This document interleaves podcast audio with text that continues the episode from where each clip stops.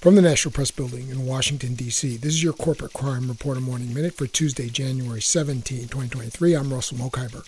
Cryptocurrency exchange Coinbase will pay a $50 million penalty to New York to settle accusations that it allowed customers to open accounts without conducting sufficient background checks. That's according to a report in the Wall Street Journal. The settlement will also require Coinbase to invest $50 million into its compliance program over the next two years.